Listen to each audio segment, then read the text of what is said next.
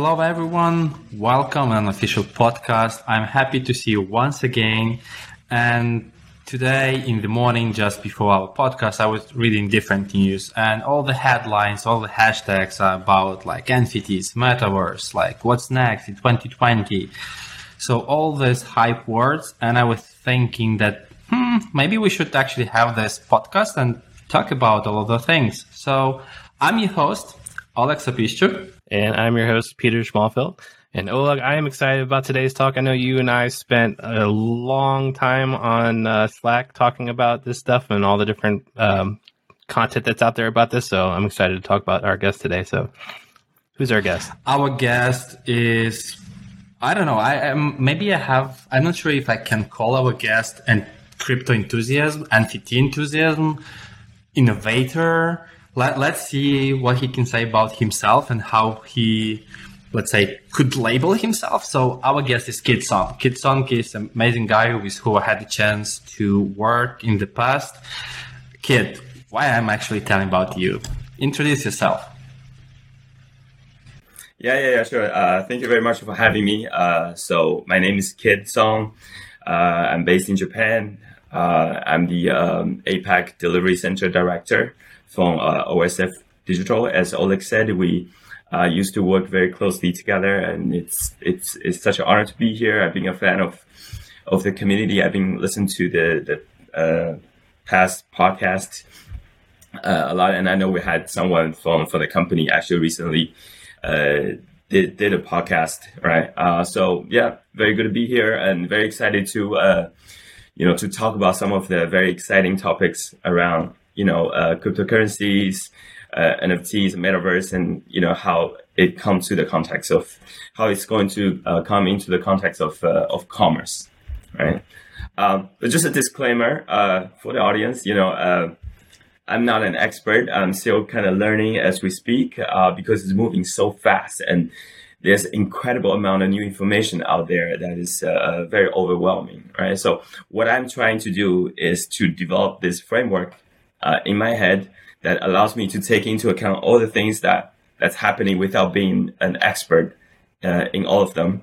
Um, I, I, want to be an expert in some of them. Uh, you know, I, am in Discord, I'm in Telegram, but uh, so that's kind of my approach, right? And it's it's it's just impossible to be an expert on everything, and anybody who tries will just you know die of overwork. So. Um,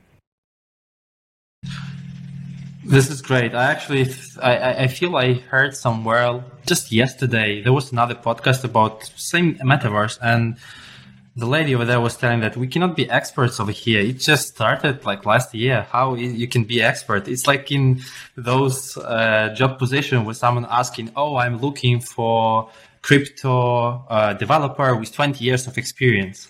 20 years ago, there was no cryptocurrencies. How you want to find developers with 20 years of experience? The same is here, like NFTs.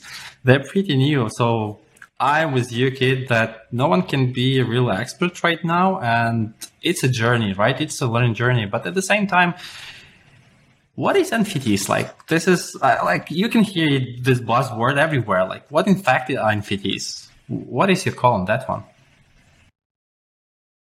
Yeah, yeah, yeah, great question. So, um, you know, before we jump into uh, that, you know, the NFTs and you know the discussion uh, later about all this hype, you know, I do want to kind of, you know, set the context that you know this is the fastest adoption of any technology in recorded history, right? So, uh, back in 1997, uh, when the internet uh, was invented, right, it has 150 million users and it was growing at a uh, a 60, 60, 65% a year. And now, you know, in, you know, today's world, we have 150 million users uh, in crypto, uh, and it's growing at a 113% a year. Right. So I think this is why it's so hard for all of uh, us to catch up because it's growing at a ridiculous pace and it's only accelerating. Uh, I mean, we, we've seen the last year or uh, since, you know, the since 2020, uh, you know, the rise of uh, DeFi, NFTs, DAOs, you know, central bank digital currencies, stable coins, you know, in a way that, you know, none of us could have expected. And, uh, yeah, it, it just happens so fast at such scale, uh, and that's only going to continue.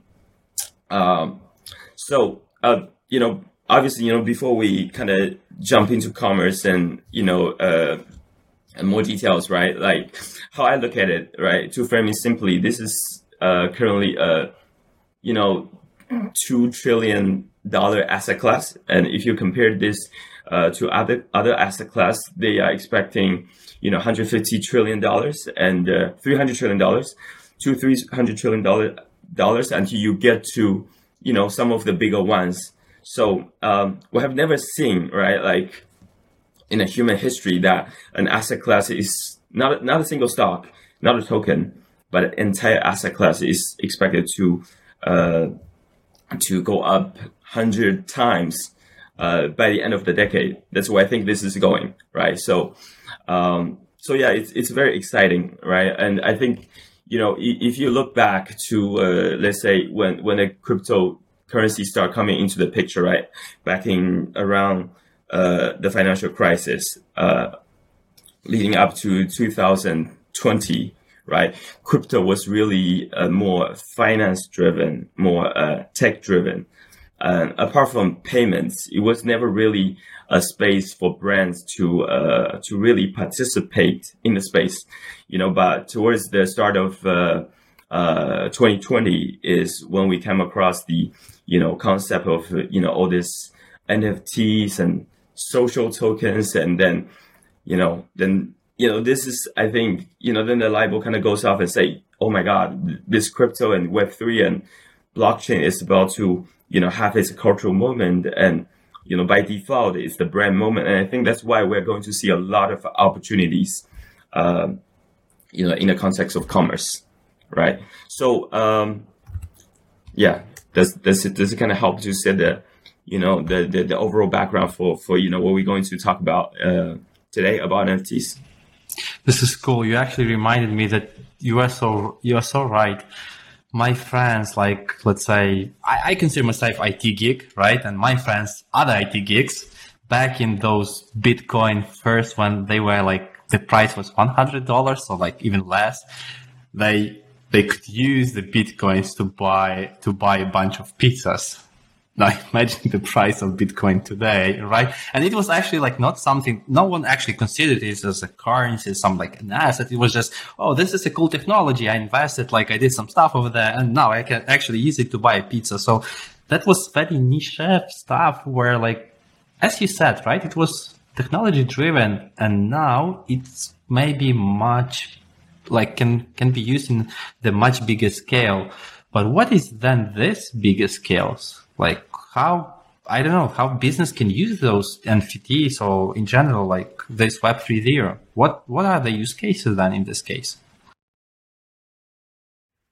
Yeah, yeah, yeah. good question. Uh, so I think the other use cases I think uh, I can think of immediately, right? So as I mentioned uh, earlier, it doesn't uh, it doesn't just stop at financial securities anymore for instance, uh, you know, intellectual property and licensing uh, can definitely, you know, be leveraged with this technology by, by a lot of brands.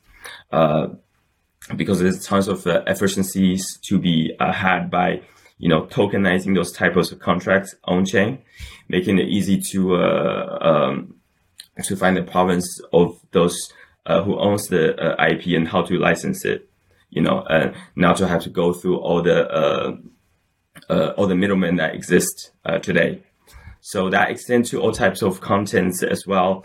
You know, you see the boom uh, uh last year that a lot of uh, projects already, you know, creating NFTs that also provides uh, utility value, right? Things like access to to events, concerts, tickets, you know, on a piece of music, etc. Right. So um, you know, one of the newest trend that we've also seen is, uh, you know, the whole concept of, uh, you know, NFT uh, avatars that where everyone wants their social profile to be uh, to be representative of themselves.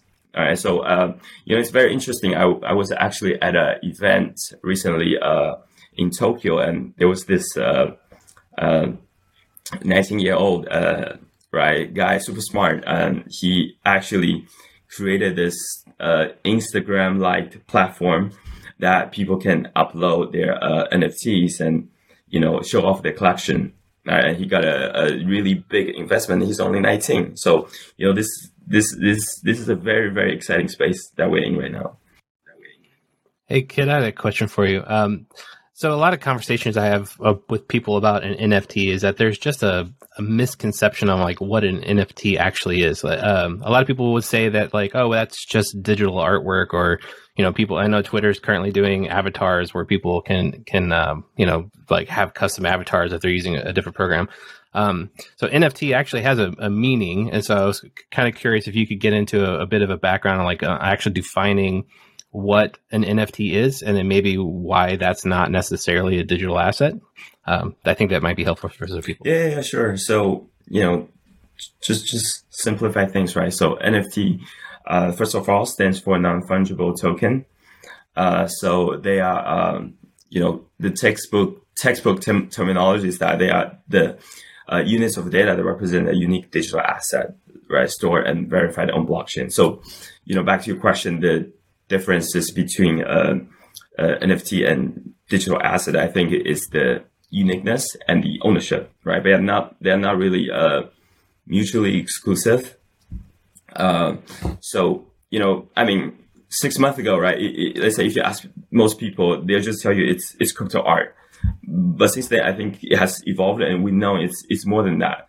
So you know, um, if I had to explain it in a simple way, you know, it's it's this new type of file format, similar to how if you would transfer a photo of yourself or uh, you know send a document over email, like you are sending it as a JPEG or PDF, but blockchain have their own digital native files, and NFT just a um, a native a digital native file for for blockchain network, and you know that can be anything from art, a collectible, um, you know carbon credit or anything you know any type of financial product that needs to be uh, unique right? And um, so coming back uh, to you know uh, what I think NFT on a broad level, it's a trend of uh, tokenizing all type of assets and putting them on blockchain, right? Um, I think one of the example I mentioned earlier uh, to Oleg's question is you know intellectual property or things like real estate, right? And uh, uh, and you know new type of assets that exist from blockchain themselves. So, uh, in a nutshell, tokenizing asset, I think, is what NFTs are all about. Uh, it's not the cryptocurrency themselves, and uh, uh yeah. So uh, this is kind of yeah. how I see it. well, there's actually a really good metaphor someone gave me once when I first started learning about why you know it, it uses artwork as an example, but it's uh, and it, describing why like just right clicking on a digital asset and saying, oh, now I have this NFT too, like whatever, it isn't actually a thing. Uh, the, the difference is uh, what what they said as a metaphor is that it's the difference between owning the Mona Lisa and taking a picture of it at at the, at the Louvre. You know, like you can you can go and you see it. You can you can do whatever you want. There's different artwork you can get of it. Um, there's all sorts of. But there's only one that that exists in the world and there's you know a, a, place for it. And so that intrinsic value of of having uh, the ownership of the original uh, is is something that's uh, it's significantly more uh, like financially i guess also you know a thing than it is just saying i can have this other format of the same thing. And um, like that being able to identify the uniqueness of something is is uh, is important.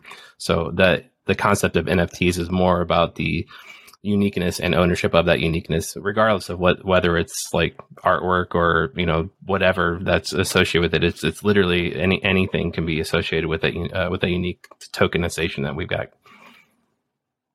Oh, like you, you're shaking your head over there. no, no, I'm not. I'm, I mean, like it's just interesting to hear all of this because back in time when I just heard about NFTs, I didn't think about Mona Lisa use case, right? I mean, it's amazing. It's amazing allegory, like about using having having the the the picture of the Mona Lisa and just on the phone and actually owning this art, right? Like it's in in the museum. It's the same as I don't know. It's with NFTs you cannot just copy paste the something on the digital, something online, some picture and put it and just share and say it's yours, right? You can always validate it with the blockchain. You can always validate if you are actually the owner of this particular digital asset. And even in the past, who would think about digital assets? Everyone like, oh, I cannot touch it. It doesn't exist, right? While right now, everything changes right now you don't need actually to touch it to say if it exists or not this new technology allows the new use cases and new experiences for everyone so with that Kit, i have a question how then you would see retailers using this technology how they can apply it on their day-to-day basis can they actually leverage from this in some way maybe i don't know maybe some brands already doing that Um, yeah, yeah, yeah. Very, uh, very good, uh, very good question. So, um, I think again, you know, I don't know if I mentioned this. Uh, I think, you know, this this you know broader concept of uh, community engagement, right? Um, so I think what NFT does is that it allows that it allows you know people to kind of really come together and form a community around it. So, uh, how retailer can really leverage this is that really they can tap into this kind of collective, let's call it a cre- creativity of your fans, your customer base, and the communities you build, uh, your audience. Something that I think is going to uh, expand the market for a lot of these uh, creative works, right? With its art, with its music, with its content creation.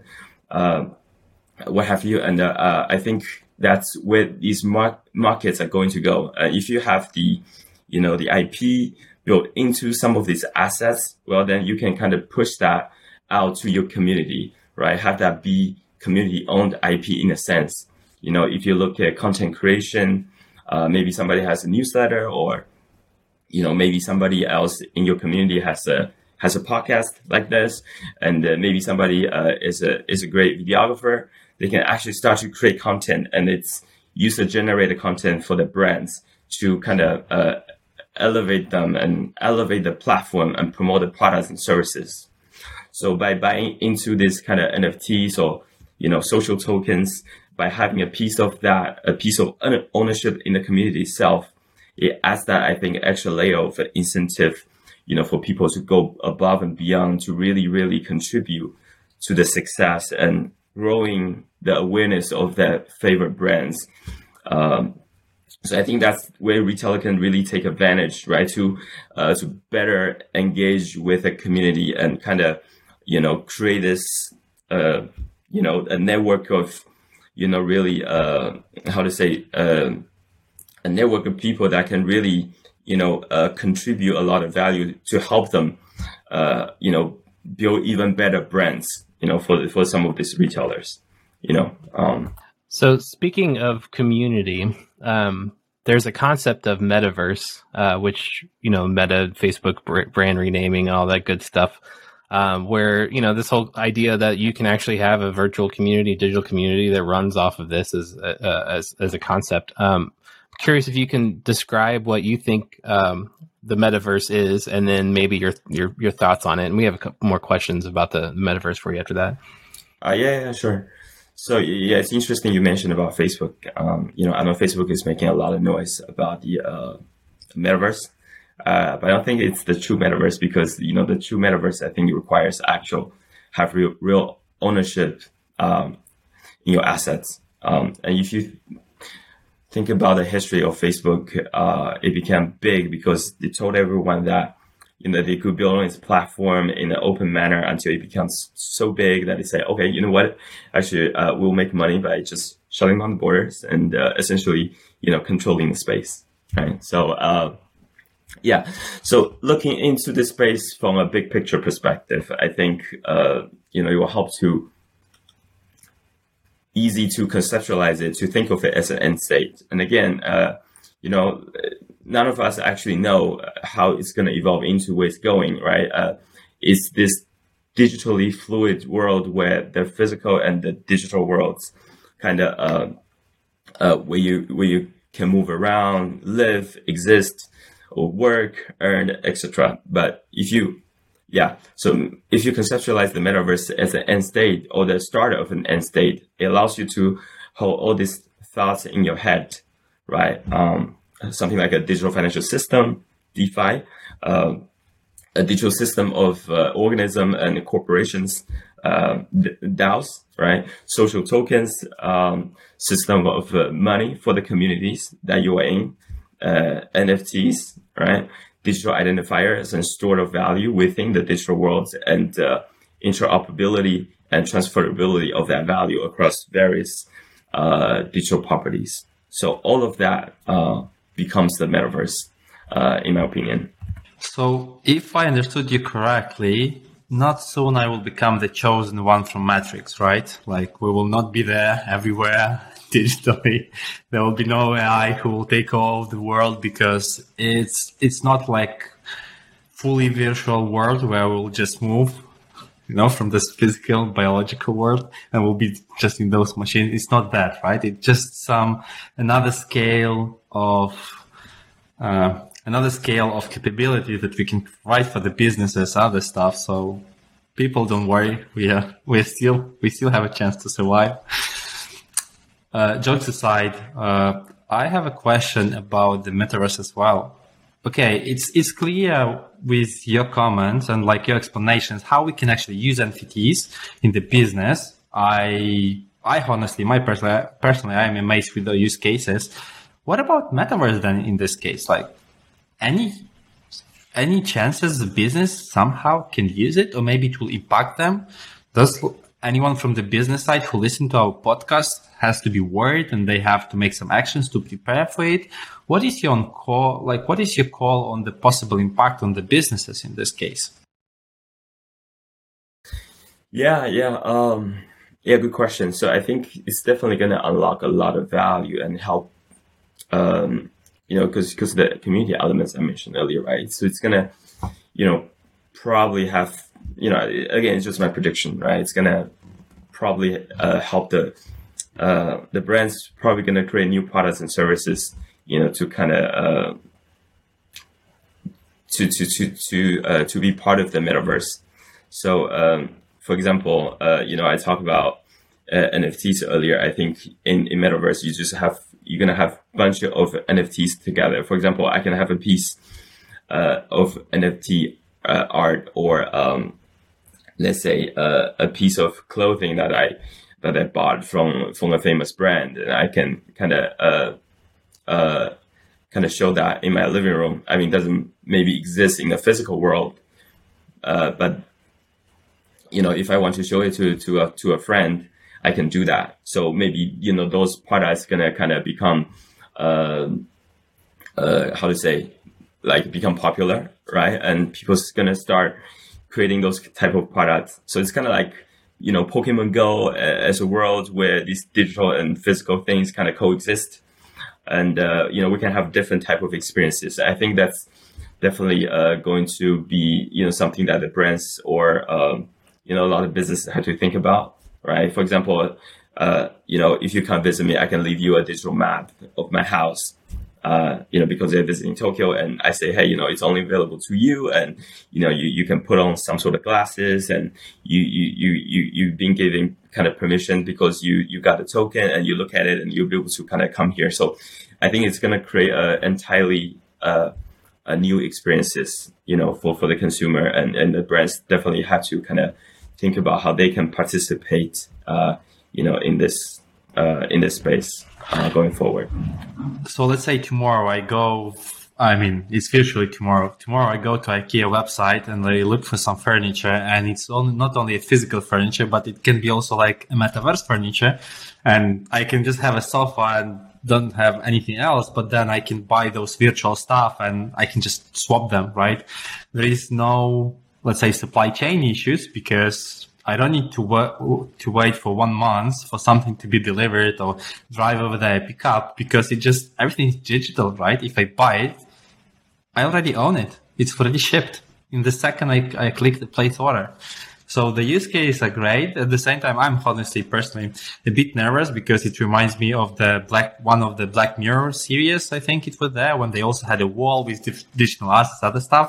I will not deep dive over there. It just, like we are humans, we, we try to think about positive and negative side of the technology that we are using, right? But what, what is your call on this shopping online experiences? Like, I don't know, it's hit my mind with IKEA. Are there other use cases, for example, even for the commerce cloud uh, space, should now developers upskill themselves with what is metaverse, all those NFTs, and they have to implement something, or it will not impact us at least this year?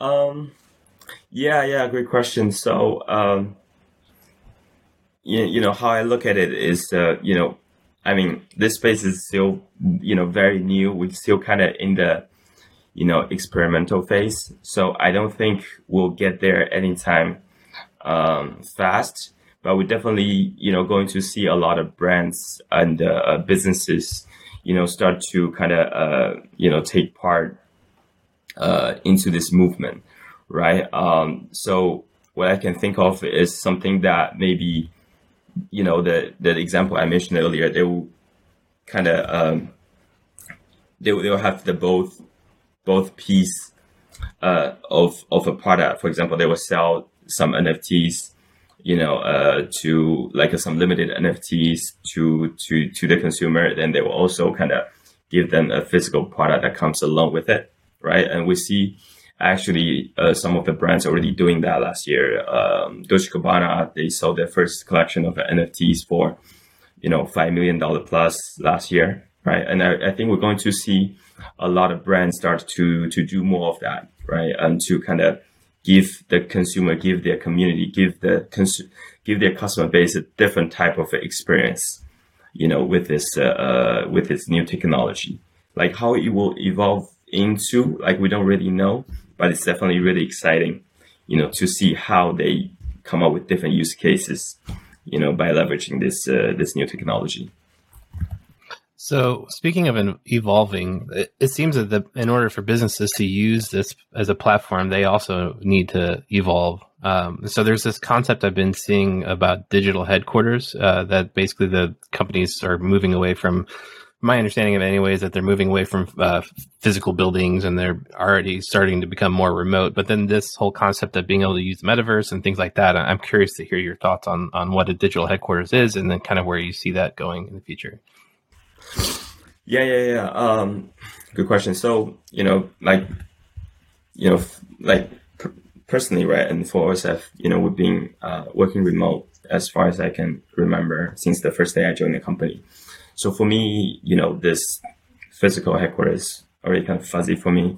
So we don't, you know, really have like an office where we go all the time. You know, we only go because we choose to and maybe just to kind of meet face to face and interact with our colleagues, right? So I think, you know, especially with, you know, COVID happened, we definitely already, you know, we already saw the trend of a lot of business moving towards that direction. So back to your question about digital quarters, I think, you know, um, uh, and, and, of course, in the context of metaverse, I think, you know, in the beginning, we're going to start to see a lot of this new, you know, application like building different types of uh, um, workflows and apps that kind of mimic the physical experience, right? Like using Slack uh, as the example, right? You have, you know, the new feature of uh, huddles where kind of mimicking the, you know, the traditional kind of spontaneous and informal conversation by the coffee machine.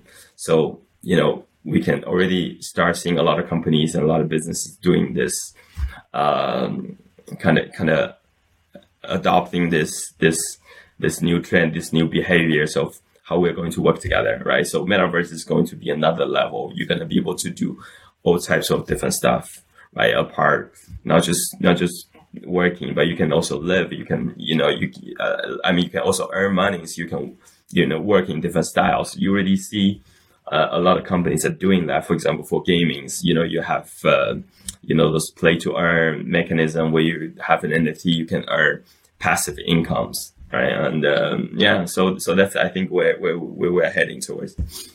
I actually, I actually saw a really interesting. Um, it was a response to somebody who was talking about the metaverse, and they were saying that uh, I can't remember what, what company it was, but they did a demo on I think it was Twitter where they went through and showed their metaverse, and it was really fascinating because they had the ability to have like private conversations where like they had like little circle shapes that were underneath an umbrella, and if you're within that space, no one within outside of that uh, space can hear you.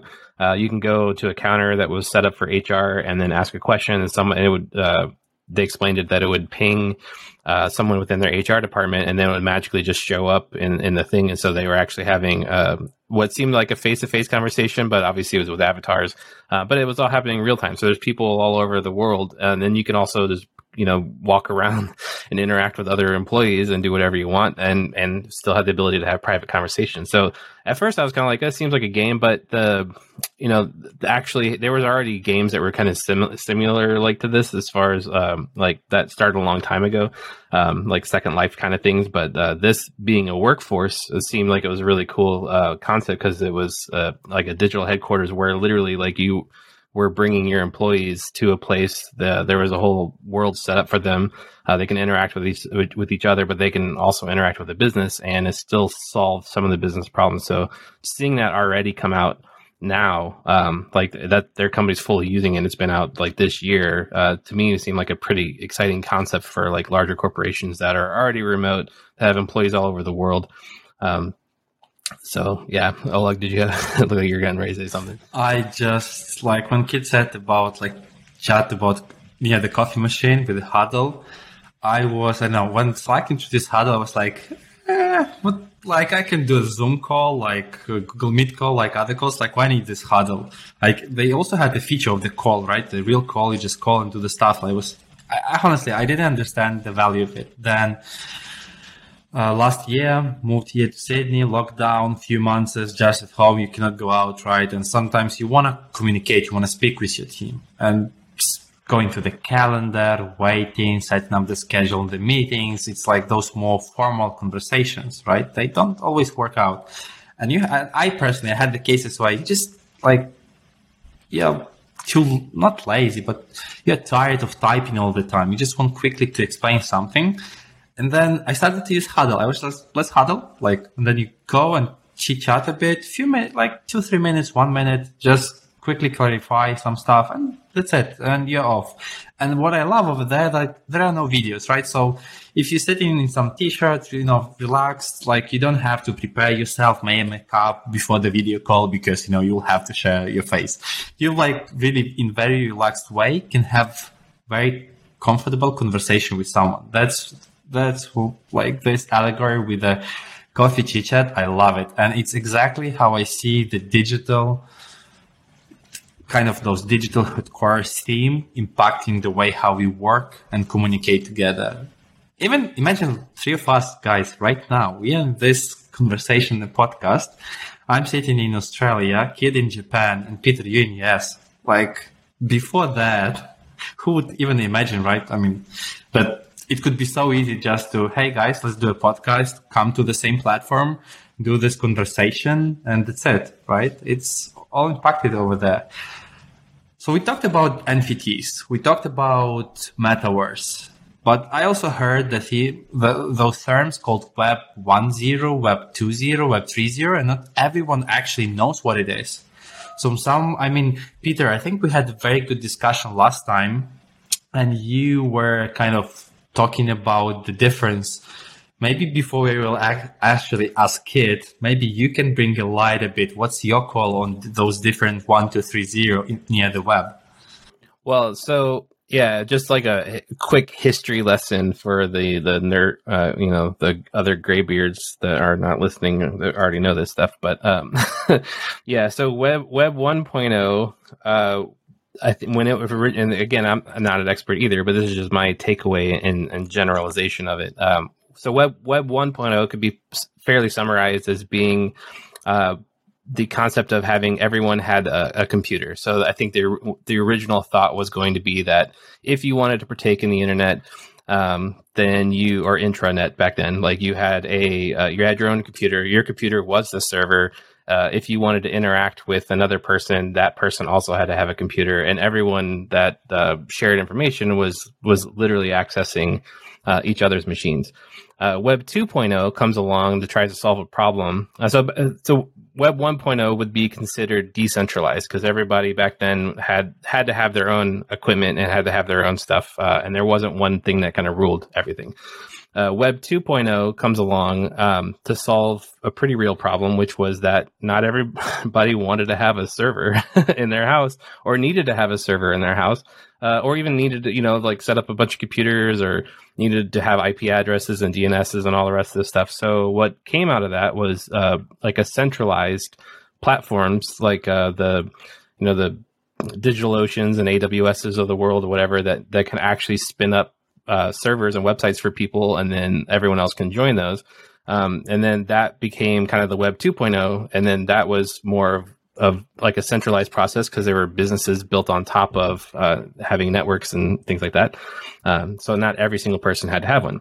Web 3.0 seems to be going back to the roots of, in my mind anyway, the Web uh, Web 1.0, where there is um, a decentralized nature to it and it seems, and this is where I'd be interested to hear Kit's th- thoughts on this, but it seems to me that this is uh, the Web 3 is going to be kind of similar to Web 1.0, but it's going to be more of building an infrastructure on ownership and these concepts of digital assets and then building a foundation and a, an infrastructure on on that that kind of a, a, a platform. So correct me Kit. What did i get wrong? No, no no. You're you're right i think on, on a conceptual level but i think um, you know, we, like how I think about it is it's more about the you know the the the, the situation that the brand like how how people are um, are using it right. So let's see, uh, let's say if you're a brand and you've spent the last decade in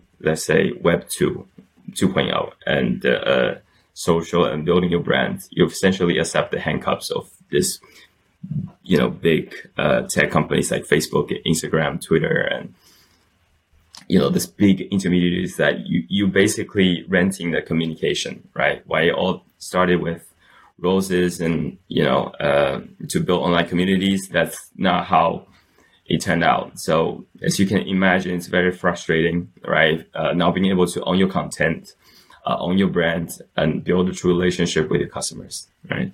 So I think for me, Web 3.0 is about um, it's about data ownership in a sense.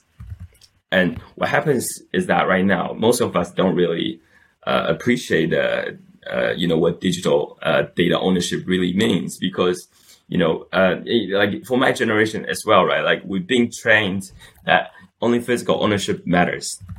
Yet, if we actually lose access to uh, to our digital lives today in a way that you know you're no longer able to living a fulfilling life right? Because we are so connected digitally. And so you know for me you know you know back to some of the uh, topics we discussed earlier like nfts and you know uh, you know digital ownership is so crucial you know because in a way you know you could kind of own your first property that you want to defend and protect. You know like home ownership if you own a piece of property then you you care that piece of property is truly yours and you care about whether it's a you know freehold or leasehold and you, you care about whether you know there's a government that will ensure that your property rights are respected right? So you can pass to your to your children or you know whoever you want to pass it to. So i think yeah for me right back to my initial point web 3.0 is is about this uh, it's about this data ownership right and uh, um so um yeah, I mean, I, I can extend, you know, I can maybe talk more about it. Like, you know, on the brand side, you know, the, the, the question, you know, the biggest question will probably how they can leverage the technology in line with, uh, with the business strategy. So, you know, like, I think there's a lot of people certainly love to dive into the technology itself, but it's more of those questions about what does actually unlock something that wasn't unlocked before. And so really, uh, you know, like if you think about in that pers- perspective, it, it, it helped you to kind of, you know, understand the, the, this transition much, much better, right? Instead of just kind of looking at in the, in a in the, how to say like in a just just focus on the uh, on the technology itself. Yeah. Uh, so this kind of naturally brings up some concerns that I know you and I uh, talked Kit and Oleg before the show, and I think before even then about some of this, the concerns are, are for this is um, just off the top of my head, like this whole concept of, uh, you know, Web 1.0, 1.0 being kind of decentralized, or not kind of, it was decentralized, uh, to 2.0 being more uh, centralized, this 3, 3.0 being decentralized, but for more ownership and, and things like that, that the, nat- the next natural transition to that might be more centralized platforms that help people get onto you know like the the web 3 so like the web the web 4.0 if you will will be a bunch of uh, companies like facebooks and whatever of the future that then make platforms to make it easier to do this stuff that you could not easily do on web 3 because of um, just you know a, like adoption issues that, that might be there so uh, that was some of the questions I had for uh, um, to go over with you on on some of that stuff. Was uh, that, do you have any thoughts on that already? Like the the next, what happens after Web 3.0? Um, are there any concerns with like limitations with what we've currently got? Um, it's probably the first question I have, and then I've got a few more for you after that. so you know, I guess, I guess you know, in in the context of uh, you know privacy and security, um, you know, obviously this is a very new space, so you know, I think what I mentioned earlier is that we're still kind of in the experimental phase rather than the mass rollout phase.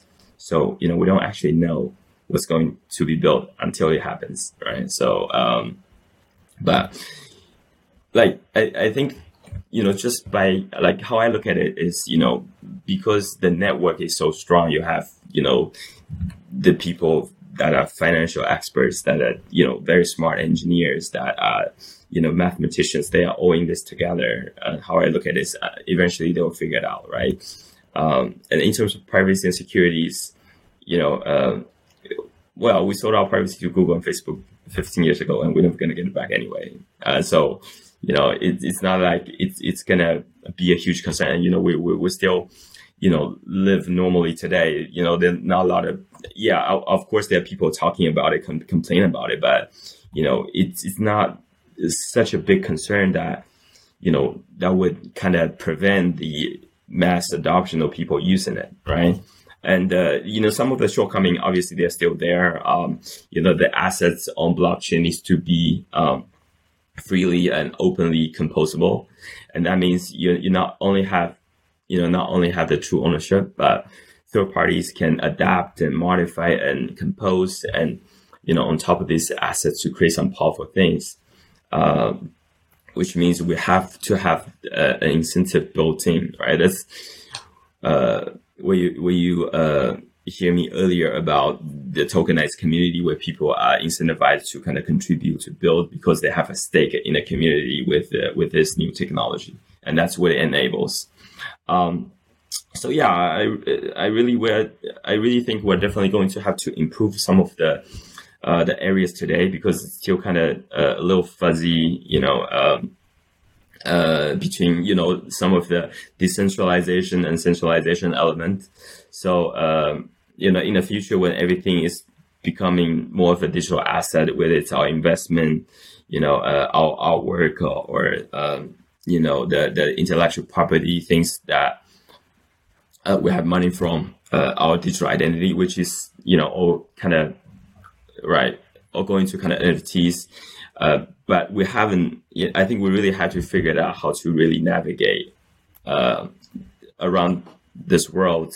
You know, the UI UX elements uh, are definitely still kind of far behind where we are today, right? For example, like even though you know there are a lot of people using it, like if I tell my mom, hey, you know, uh, I have this NFT, I want to send it to you, she will have no idea how to where to start. So there's definitely a lot of, you know, the user experience part of it definitely need to need to be improved for the mass market to uh, to start using it.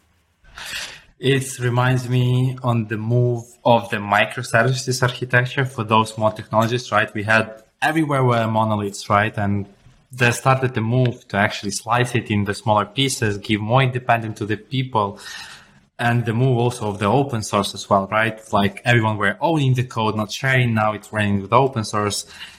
And in the beginning, people also did the mistakes. So it's a learning curve everywhere. The same like with NFTs, metaverse, digital headquarters. We are human beings. With every innovation, there is always a room for the mistakes. What actually matters that we understand that, that we will learn, that we will make it better and we will move on.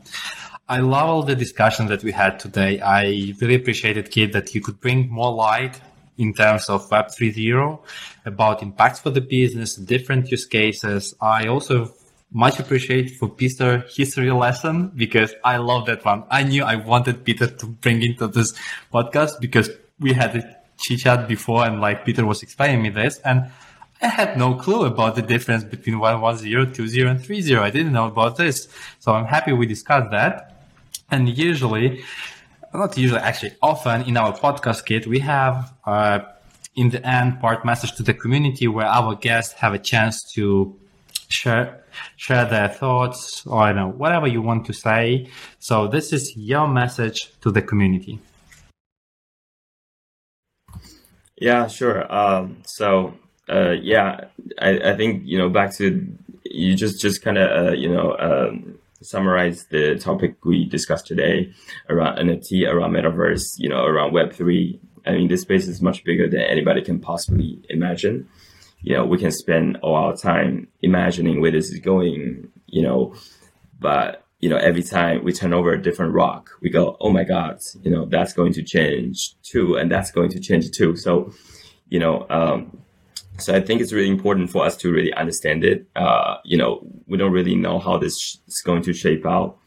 Uh, but it's definitely, you know, uh, for me, I think it's important to kind of just have some awareness and, and be part of it and try to see how you can va- add value, um, you know, when this becomes more developed, right? And it's first and second is, uh, you know, um, OSF, you know, we, you know, we're trying to do a lot of uh, uh, innovative things. I'm not saying we're building any NFTs or metaverse right now, but uh, we're definitely in the forefront of you know innovation. If if anything exciting, if there's an opportunity to kind of uh, you know help the brands to improve their um, you know their businesses in terms of commerce, you know we, are definitely going to be there first. So that being said, uh, we're expanding really fast, and if you uh, you know uh, if you're interested and you want to kind of uh, talk about, you know, how you can be involved, you know, feel free to reach out to me, especially if you're in uh, in in APAC.